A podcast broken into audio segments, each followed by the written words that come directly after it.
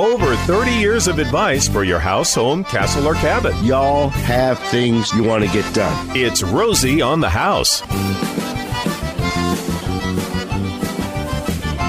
So, come on into my house and let's get it done. Let's get it done and get it done Rosie right. You can reach into my house by phone and dial 1-888-767-4348. The topic is getting that roof ready for the monsoon. Now, let me just share with you the history of roofs in Arizona just for a little bit, okay? When Arizona went through its longest period of expansion, of in-migration, was shortly after the invention of air conditioning and the end of World War II, where many of the guys were stationed at Luke and experienced how great a place this was to live. And in the 40s and 50s, we didn't have enough builders here to meet the demand for housing that we found. So the guys and gals that ended up being the builders of those homes generally came from someplace else, California or the Midwest or Northeast. And they got here and decided, well, it never rains here, so the last thing we have to worry about is what to roof the house with. Let's just throw the cheapest possible thing we can find over the top of the roof, and everything will just be fine. But because of the lack of rain, it actually creates more water problems because of the water inconsistency. You know, if you look at the soils, when it rains, they get wet, they expand. When it dries, you can see it cracking and shriveling up. Well, that same thing is happening on your roof and the underlayment that is your waterproofing agent. It just dries out, then that water comes, cools it off, contracts, expands through the heat. And because a lot of our rain comes quickly, you know, the monsoon summer rains, and we get a lot quickly, come packed with a punch. You know, gutters are overlooked in a lot of cases, but, you know, you can see it. You can get a ton of water displaced against your home really quickly, where you probably should have that guttered and channeled away from your foundation. Many a rain gutter salesman in Phoenix in the 50s starved to death. Many. I mean, that was the last thing in the world anybody ever thought of. Rain gutters. Really? In Arizona, you know. But we get rain, generally speaking, in two varieties. The monsoon, microburst, horizontal, hard-driving, large drops. That creates a whole different challenge than our soft two-day January winter soaking rains. Two completely different situations that have to be addressed completely different. And in my 50 years of building and remodeling in Arizona, I can tell you without a shadow of a doubt, the number one problem I'm dealing with in solving someone's problem at their house has to do with water. I mean, it's not a second place issue, doesn't even come close.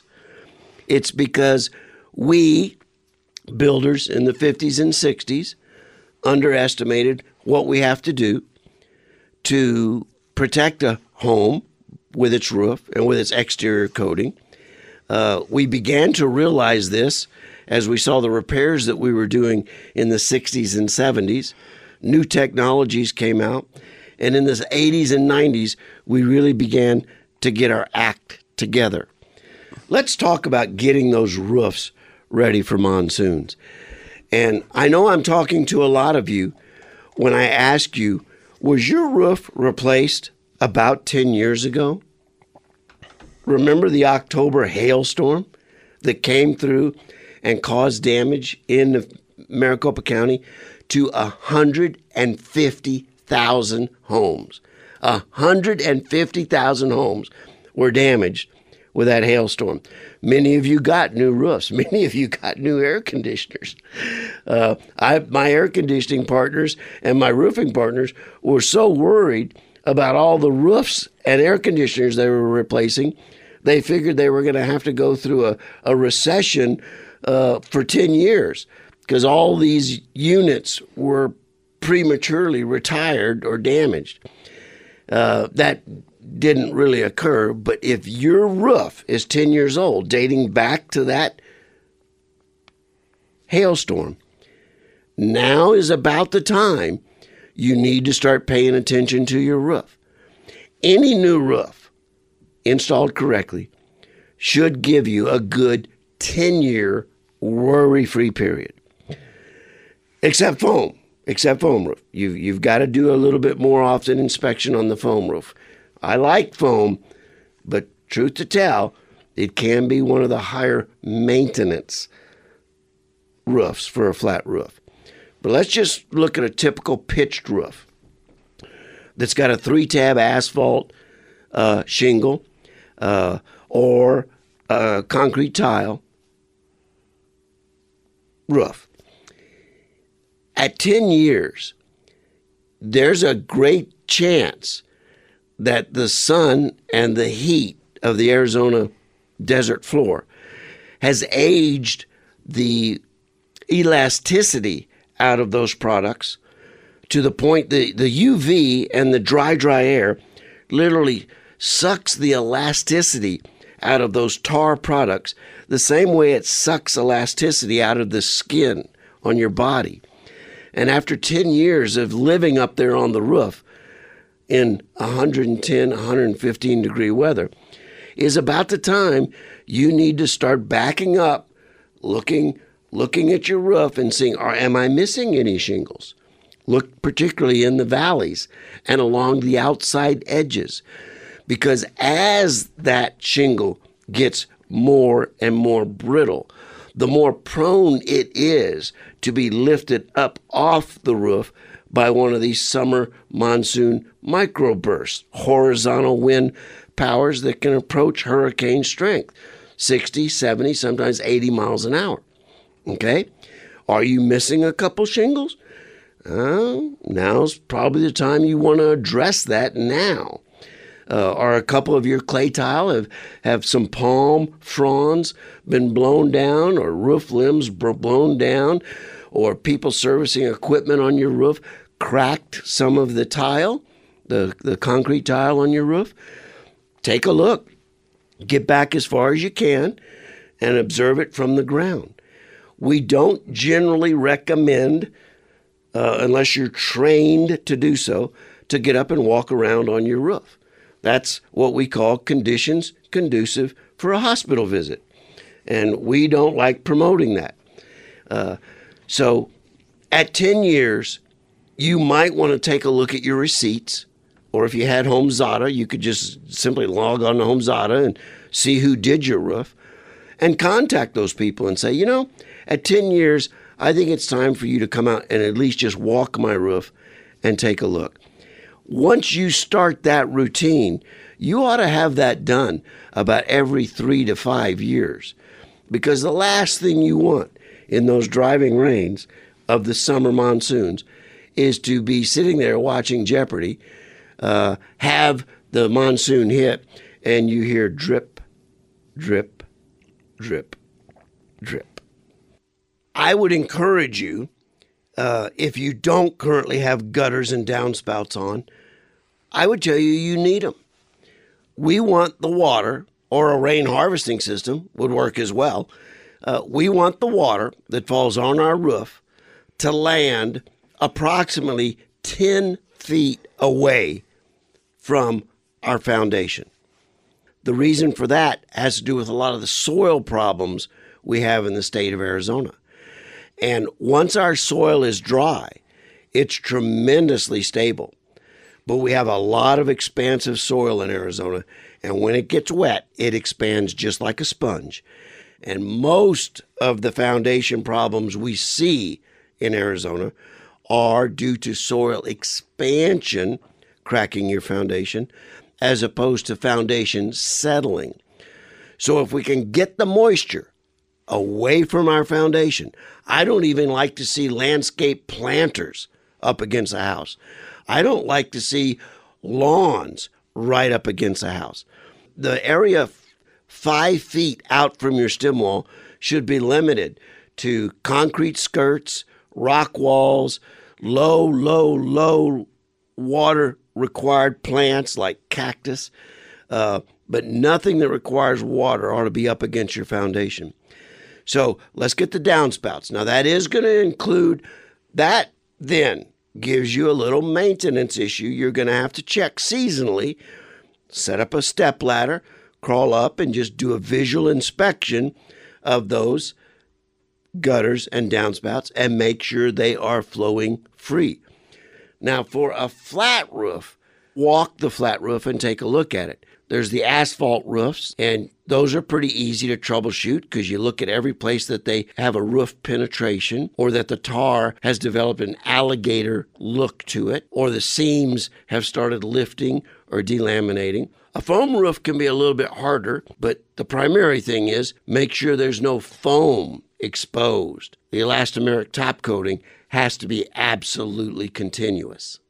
Now, a lot of times a foam roof will develop big, large blisters. Those can be a problem too. If you've got blisters in your foam roof, you're going to be much better off just getting in touch with one of the Rosie certified foam roof installers and have them come up and take care and address those simple blistered areas. You'll be in much better shape.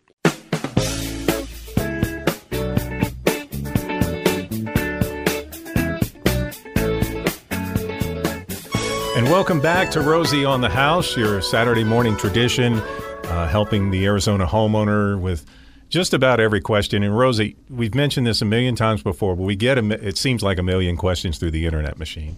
And that's when we came up with the most asked question of the week. Our guru of the internet, Jen Gura. That's right. That's right. Does the counting for us. And this week's question is really interesting, especially if you have a pool. The pros and cons of a cool deck versus an acrylic pool deck versus pavers. Aha. Uh-huh.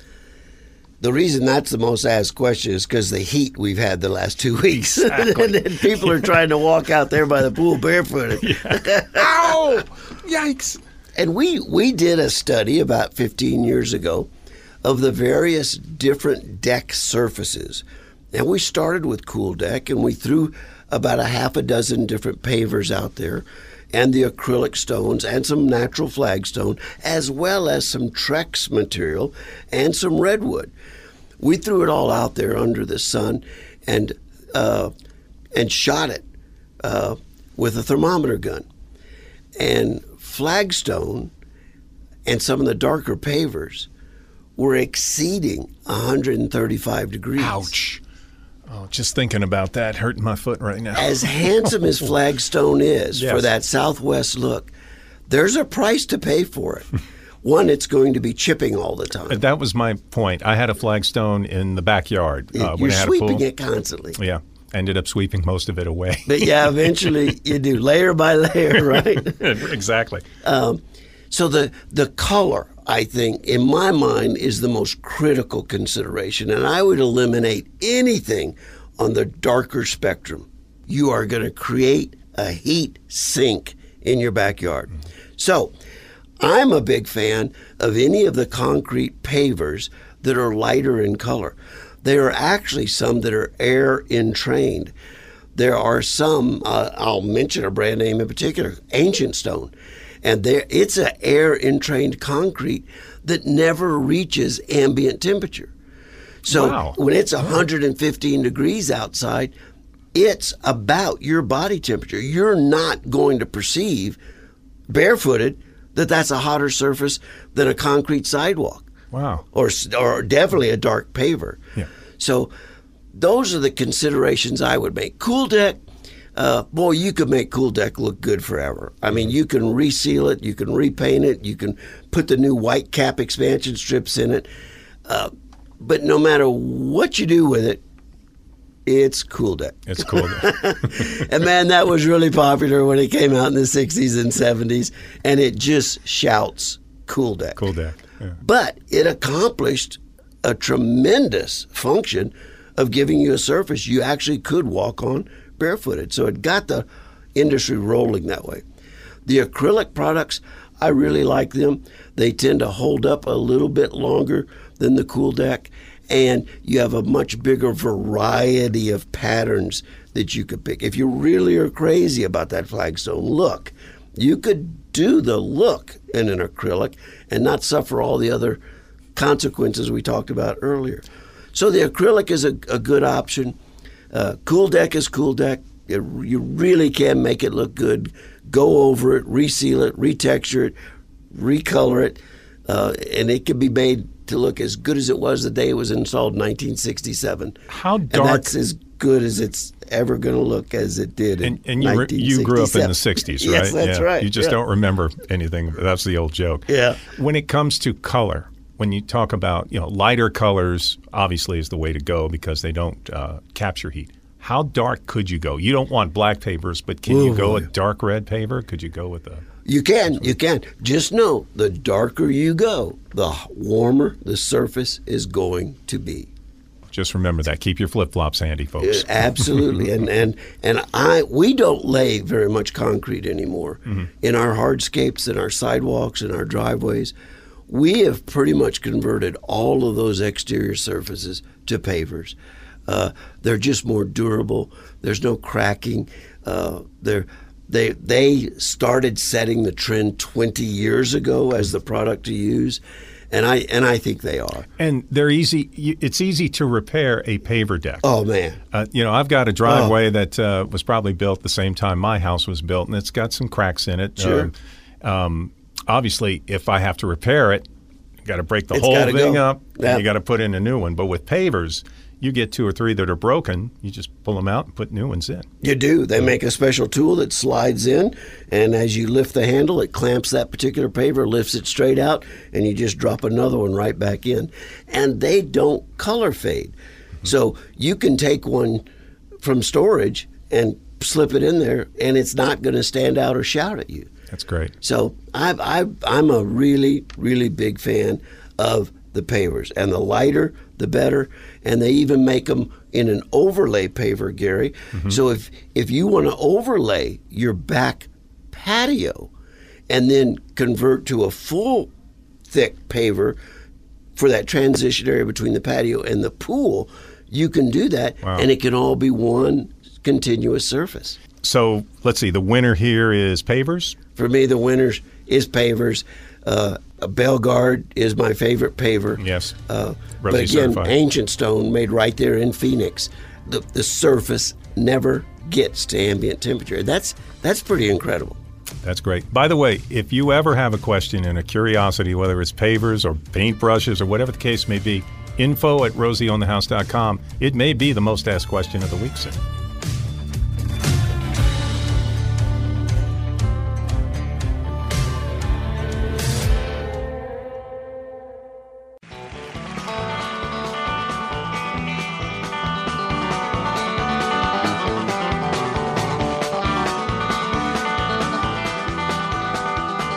Thank you, Arizona, from Sanderson Ford. Their 66th anniversary sale was a huge success, a monster success. And thanks for your support for lifting Sanderson Ford to number one in both sales and customer service for the past 5 months in a row. And we've got 7 more to go to keep them number one for a solid year. June is winding down. If car buying is on your to-do this weekend, it's got to be on Saturday. Sanderson Ford never open on Sunday. This sale was so successful, Sanderson Ford took in hundreds and hundreds of quality trade-ins of most makes and models. Now, all these certified pre-owned vehicles have been marked down with clearance pricing. They have great selections starting at just under $10,000. If you're looking for a new SUV, get 1.9% financing for 60 months on approved credit for the Escape, edge, and explore, plus up to $2,000 trade assist. Again, thank you, Arizona, from the family at Sanderson Ford. 51st Avenue in Maryland, just south of Glendale, in Glendale. Time for our Rosie on the House weekly to-do. It's designed to tackle one area around your home, castle, or cabin that you need to do or take care of. If we tackle one project a week, it's a lot easier to manage and maintain than stacking up projects to get done later. And a well-maintained home is a more enjoyable home to live in. And today's to-do is looking at the summer shade. We're now wrapping up the historically hottest month of Arizona's in June, and at the end of it, are there any particular places on your home that have extreme exposure to the sun, or maybe you've figured out your patio isn't big enough? A lot of the default size that come from the builders don't really provide a lot of room for entertaining or enjoyment. And we've got Tom Booth of Booth Built Patio Products talking about finding that summer shade from your home and the benefits to making sure you've got an entire shade canopy against your home. Well, without any shade, it is pretty hard to enjoy the outdoors. That's for certain. And a shaded side, if you've got extreme exposures on south or west sides of your home, and that's where your patio is, adding a extended patio cover, you know, it's a sunscreen times 1,000. Probably so. And you mentioned how the builders will put on a little postage stamp size patio cover, and that's the nice thing. You can put a pergola in front of it or alongside of that little postage stamp, and now you can enjoy that space far more. And something you used to see a lot is people that would do this project themselves. They would just bolt on to the end of the patio if they've got, let's say, only a 6-foot patio overhang, and they wanted it further. They would just nail to the end of it and extend out. But to do a proper patio, you've got to come back to the roof plate on top of the home. Well, that's true if it's built out of wood. That's not always true if you use the Alumiwood product. The Alumiwood product oftentimes can bolt onto that fascia, so you're not having to pay for that space that's already there. So that's one benefit of the Alumiwood product as opposed to building out of wood. So then you don't have the demolition cost of ripping that patio off and going back to the top plate of the home. You can just add on to an existing. That's exactly right. And I've seen some of them where they even have, how do you call it, a movable roof? What are you, an oscillating roof? So in the wintertime, you can turn it and let the sunshine come in?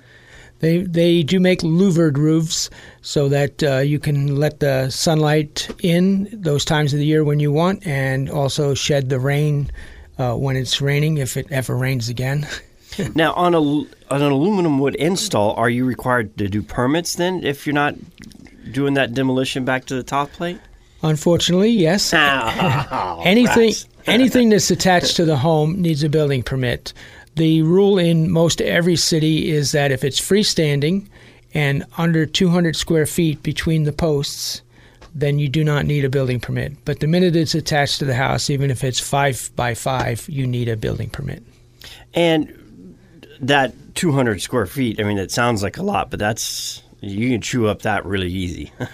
You can, but, you know, there's also benefits to not having the building permit needed. You're going to speed up the process. You're going to lower the costs overall, which is always a benefit.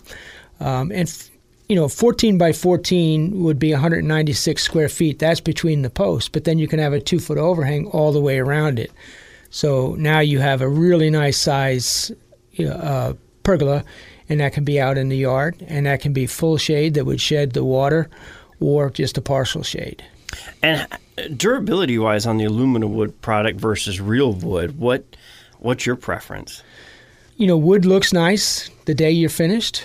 Not so true a year later. Plus, you have to repaint it. If it's a solid roof that's going to shed water, you may have to, you will have to re-roof it. But with the Alumiwood product, if it's a full shade product, you don't have to re-roof it.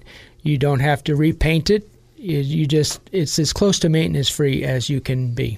The aluminum is molded and shaped to look like wood. Right. It's aluminum that's designed to look like wood. And what kind of structural load, I mean, is it durable in the monsoons? Yeah, it'll handle the monsoons and all the snow we get here in the valley. It'll handle the snow. Is that a personal guarantee, Tom? Personal guarantee. Perfect. What about hail? Well, the hail can dent it. It would just cause a cosmetic damage. It wouldn't be a structural damage. Most of us wouldn't even see. Your neighbor would probably see it more from his side of the fence looking over. You don't often look at the top of your pergola or patio roof. Yeah, if you have a neighbor with a two-story home, he would see that. So it could, on some of our, we have two types of solid or full-shade patios. One is a non-insulated, and it's just a single-skin aluminum, and that would show the hail damage, much like all the cars got damaged about 15 years ago. But we have an insulated roof, and that's a foam core product, and so the top side would take the beating, and you'd never see that. Only your neighbor with a two-story house would see that. So. And that insulated option for the outside, that just is one more additional outsolation that we're adding to our living space. Yes. Yep. So the foam core, it's typically a 3-inch foam core, and it's styrofoam, and we all know how effective that is. You can hold a hot cup of coffee in a very, very thin styrofoam cup and not burn your hand. Well, this is 3 inches of that foam. And then in a factory, it has aluminum skins laminated to the top and the bottom, and the panels interlock with each other, and it does a great job. We use that product frequently if somebody wants to have an Arizona room, an all-glass room, so that they might air condition that space. You would need an insulated roof for that. And I love sitting out in Arizona during a monsoon. Just the smell of the rain, the sound of the rain hitting the roof, especially if it's a tin metal roof. Just being able to really enjoy soaking up the smells, and especially if it's at night, the lightning show. And I would imagine that insulated one's probably a little bit quieter when the rain's pounding as well. It is, but I have insulated patio cover at my house, and I know when it's raining, so you still hear it, but not as much as if it's the single-skin, non-insulated type. And you were just out in our neck of the woods working on a gentleman who's also another Rosie on the House certified partner. What did you guys do for old Mr. Cole? We built a freestanding, non-insulated, full-shade patio cover for him. And when you say freestanding, so this isn't attached to the home, it's in the backyard, a few feet off the patio, by a pool or some kind of sitting area? It's where he has his barbecue equipment and stuff, so he can be out there barbecuing or smoking his brisket and be in the shade. Nice. And it's crazy, but you would not believe how much more I actually grill during the summer than I do the winter, because in the wintertime, it's dark so early that I'm not home in time to really get it done. But then in the summertime, to keep all the cooking heat from the inside of the house, we do everything we can to keep it cool inside. So I do a lot of our grilling in the summer just to keep the heat of cooking outside. It's definitely helpful to have a patio cover over that cooking space.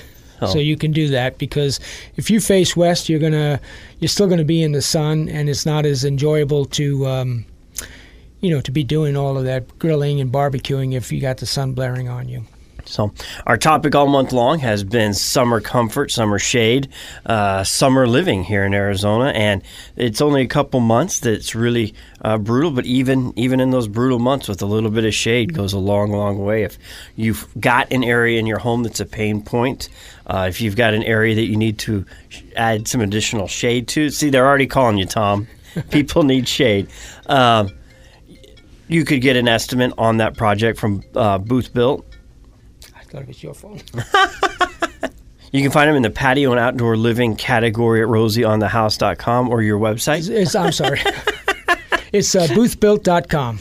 Boothbuilt.com. A lot of improvements in our home don't necessarily pay for themselves, but you'll definitely see some additional comfort, which will equals somewhat of cost savings, especially if you've got a lot of glass or a big patio door that's got a brutal summer, west-facing summer sun heat. You know, that reduction on it, it'll make your home comfort. And it'd be really hard to I think, calculate the savings on it, but you'll definitely feel the comfort, and so you know you're saving. Yes, and not only that, another thing that I've learned over the 40 years of doing these for people is that it helps to protect the furniture that might be near a window where the sun is bearing down on it. It keeps the wood lasting longer. If you have leather furniture, it's not going to dry out as much. Carpets, it's going to help extend the life of that by not having that sun beat on it all the time, or fade it if it's a darker color. And even if it's, as many homes are, a stucco home that's got a paint coat over the top, that wall that's underneath the patio cover need to be, you may do that every other time you paint the rest of the house. Any time you can keep the sun off the wall, you're ahead of the game. And Tom, like many of our partners here at Rosie on the House, family-owned, small company, we used to be able to say, I work valley-wide. Well, that was when the valley it didn't take you half the day to get from Apache Junction to Sun City, and just the volume of people. Y'all, you're out of the Glendale Airport area. Is your office location? Y'all primarily service the West Valley? Yes, that's correct. We pretty much work from the 51 and west, and as busy as we are, it's the only way that we can serve our customer base efficiently, and it's important to us to be efficient with them and provide the service that they've come to expect. When somebody calls our office, like you say, we're a small family business, they might have to wait 2 to 3 weeks for us for an appointment. But once we come out there for that appointment, they'll have their estimate, their quote, within a couple of days at the most. And then, of course, then the waiting really begins. With this environment we are in, materials, it's 4 to 6 months before a job can really be completed because of the materials just being backlogged by all of our suppliers. Oh, and that's industry-wide in the construction industry. That's just the current state of affairs. That's not unique to Booth Built. That's every patio builder has the same struggle. We all buy from basically 3 manufacturers here, and they're all just swamped. Boothbuilt.com. Boothbuilt.com.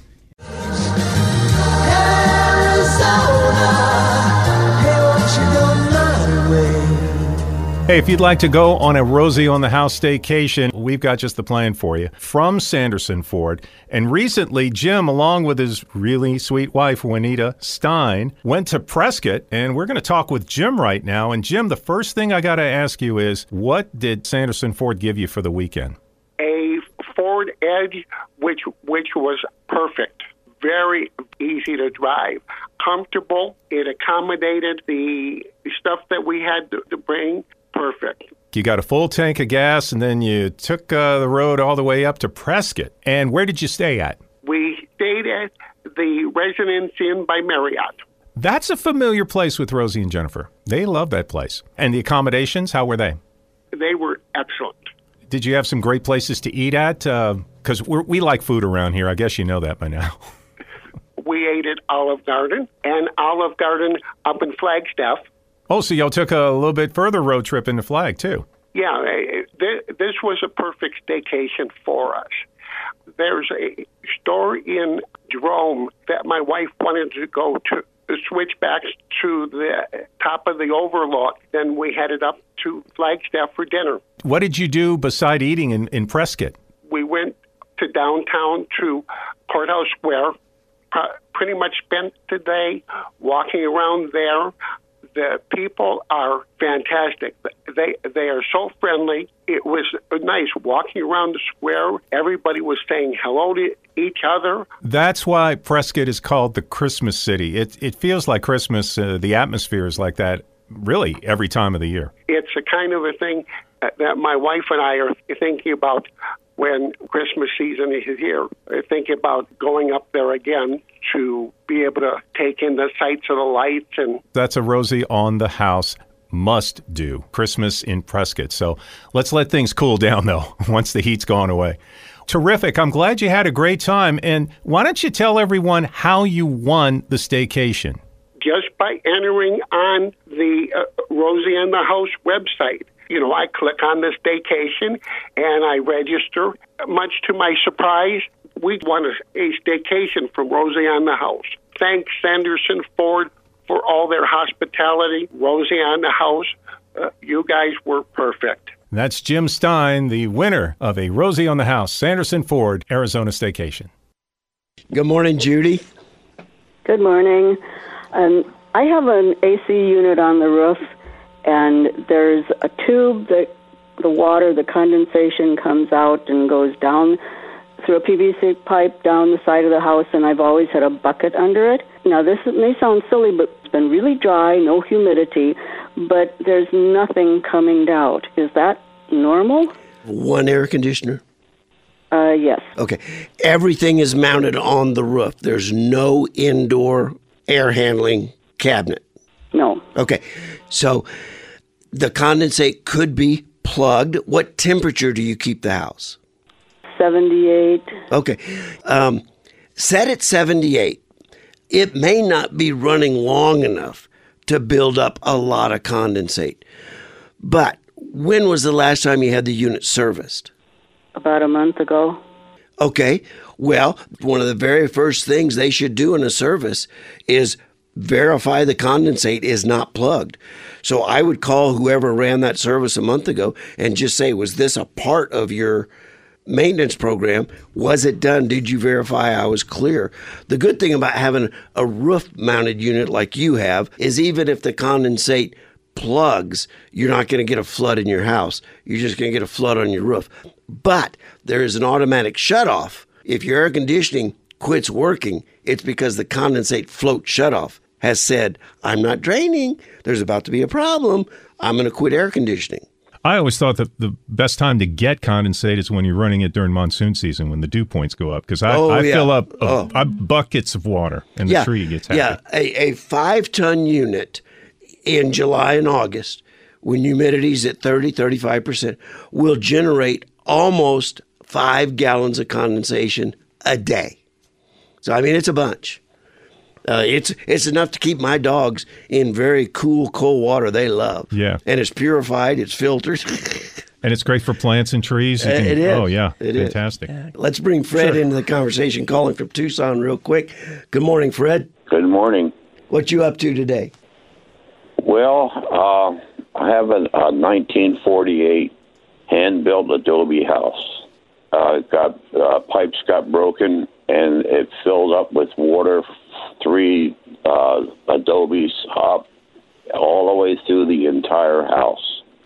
I now have the paling and shedding, the adobe, and I'm trying to find out how to stabilize that adobe by either putting some kind of a paste on it or a paint, something that will stabilize that adobe. At one time, there was a fellow named the Adobe Doctor, and he's retired, and I haven't, and he's not available anymore. But he had done work here in the past when we expanded a 3-car carport into. Well, you had the right guy on the job, John. You know what I'm gonna have to do, Fred, because it's authentic adobe. I'm going to have to do a little work because John was always my go-to expert as well. But there are a couple other guys. There's a guy in the National Forest Service that was working with the town of Vail to rebuild the Adobe Railroad Depot. Let me get a hold of a couple guys, and then I'll get a hold of the guys over at Kowalski, and we'll. I'm not going to know someone right off the top of my head, but I won't let you down. We'll do a little research and find somebody for you.